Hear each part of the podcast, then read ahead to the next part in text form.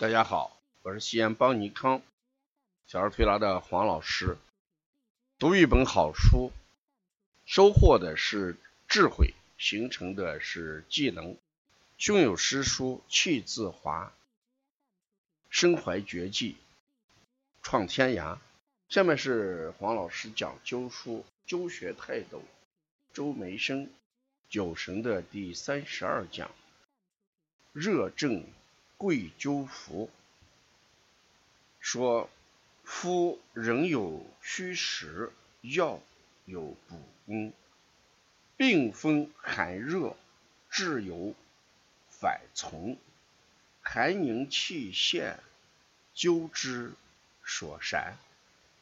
热生火郁，灸有艮宫，针之兹当恪守，诚言未敢苟同。这一段在说啥问题呢？他说是此盖言虚实既有一拱一补的常规，然而寒热呢也有反制和从制的权变。寒凝气滞与阳气下陷者，自意用灸法，而热生火不与阳气沸郁者亦可用灸。对于发热静灸之说，绝不能人云亦云，是灸效不彰。为什么我们不能？别人说不能热病不能灸，我们就说热病不能灸，这叫人云亦云。所以这里面提倡的是热症贵灸。第二段，伤寒火逆，气滞易端，温蒸胸烫，功过相参，断坑复起，早见利官，王丁夺液，害气等闲，阴液沸时，灸络蒙参。这句话说啥呢？说发热静灸的说法，一般均认为来自的就是伤寒论，但伤寒论中所出现之火逆是包括古代多种用火节汗方法而言的，用之得当自有可攻，用之不当灾害立止。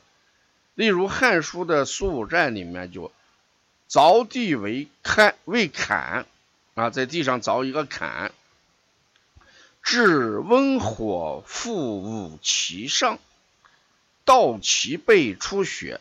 这段话说温火了，就是这个无火苗的火，当为古之断坑法。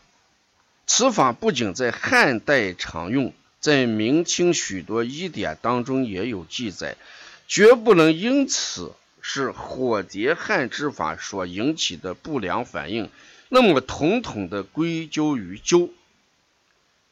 坐式灸法蒙不白之冤啊！古人在地上挖一个坑，然后放上一些这个火苗去了之后，那个火人背啊躺在上面发汗，说这个呢对人身体有害，所以用这个案例来一概的否定了艾灸是灸蒙不白之冤，这我们是不能容忍的。这是热症贵灸服里面啊提出的一个观点。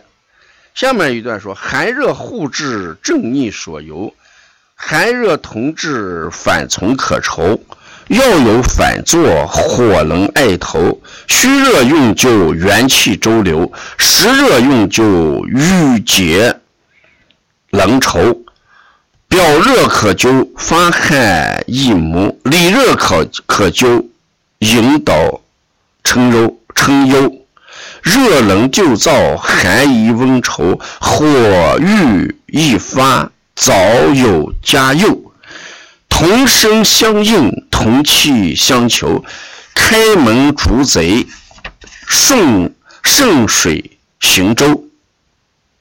所以正反逆从的针医治则在九针和汤液方面各有所宜。反做法在汤液方面为常用，反制法则以灸法最为可贵。虚热用灸可以补元气之周流，实热用灸所以解热结之欲毒。表热用灸可以发汗解肌，里热用灸可以引邪外出。总之，热用灸是使火能燥，寒用灸使气可复温。所以在《素问》的六元正气大论里面曰：火欲发之，热正用灸，亦同气相求，因而发之之意也。这一段就特别强调火热用灸。还有一段说：事应时变，勿依用风，灸各虽一，灸法分成，古法为浊，今重在温，浊创久浊，温可变更。说久欲蒸的话节物也，而用物者呢，这个物虽为一，而用法各不同，功与过，利与害，均是因不同的应用方法而有所不同的分别。灸法沿用与演变至今，亦不下百种之多。如把一切用火之法均列在发热静灸之内，这岂不是因水能覆舟，而载舟之功也因之而废弃乎？就说我们不能水啦能覆舟，就忽略了水能载舟，这是极其错误的。最后一段说：阴亏水库，高热昏厥，孤诸一掷，臣所未闻。世经有时，时电为真。扬我究效受欲同灯。这是一阵呼喊吧。说热症可灸，并非说的是凡属任何高热重危病人均是以灸为唯一的治疗手段，而治其他各种有效和配合方法于不顾。如果以这种凝固的思想方法对待和责难热症可灸，无疑仍是反对热症用灸的顽固立场，这是需要反对和澄清的。实践是检验真理的试金石，打破热症静灸的陈词滥调，使灸效得到发扬光大，这也是人类的福音是最后一段振臂高呼，我们要振兴灸法，我们一定要为热症可灸扬其名御其实美其言。